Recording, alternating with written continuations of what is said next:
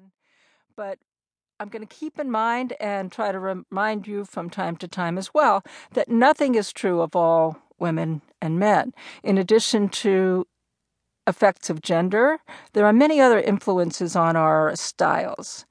And I'll be talking about some of those other influences too. But these lectures are going to focus on ways of speaking that are typical of women and typical of men in the American context. My larger goal in this series of lectures is to understand the patterns by which women and men use language, and therefore to enhance our understanding of language in general and of human behavior in general. So, in that sense, it's like an introduction to what I call interactional sociolinguistics. That is, the social influences on how we use language in our everyday lives. But I'm told by students who've taken my courses that this understanding helps them in their everyday lives because every aspect of our lives involves talking to people of the other sex. In our personal relationships, our families, at work, uh, just about anything that you need to get done is done in part through talk. I want to start by telling you about the research project that I was involved in that first got me thinking about communication differences between women and men. Some years ago, I was invited by a psychologist named Bruce Dorval to take part in a research project that he had organized. It was funded by the Social Science Research Council. Bruce Dorval was interested in how girls and boys, and then women and men, talk to their best friends. So he set up an experiment that was funded by the Social Science Research Council, where he invited pairs of best friends to come into his office and talk to each other. He then got funding to invite a number of scholars in a whole range of disciplines, and I was the linguist invited to take part in the project, to look at his videotapes and do various analyses of them. At that time, the phenomenon I was interested in was repetition. So I planned to look at these videotapes of boys and girls at different ages talking to each other, to look at the patterns of how they picked up each other's words and wove those words into their own discourse. And I did, incidentally, write a book in which I uh, reported on that research. It's called Talking Voices. So that's what I thought that I'd be looking at in these videotapes of boys and girls at different ages talking to their best friends.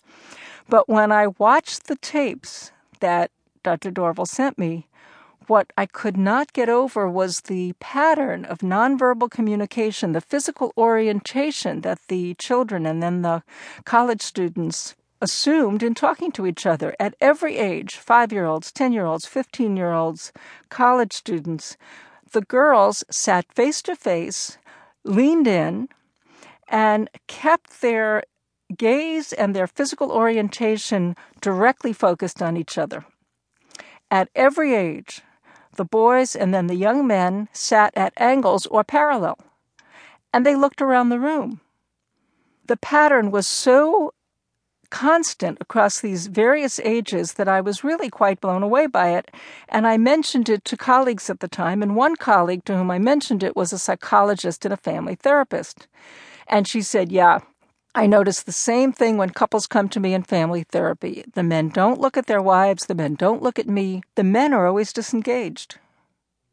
And this set my danger signals off because if this is how young boys, older boys, young men sat when they talked to each other, how accurate or fair was it to say that they were disengaged? In fact, one of the pairs of uh, 10th grade boys whose tapes I had looked at had the most self revealing, intimate discussion of any that I had looked at in those tapes. One was talking about how he really uh, felt bad that they weren't as close friends anymore as they were. The other was talking about how bad he felt because his girlfriend had told him he had a drinking problem and he was trying to figure out whether he really did or not. And yet, throughout this entire self disclosing, intimate conversation.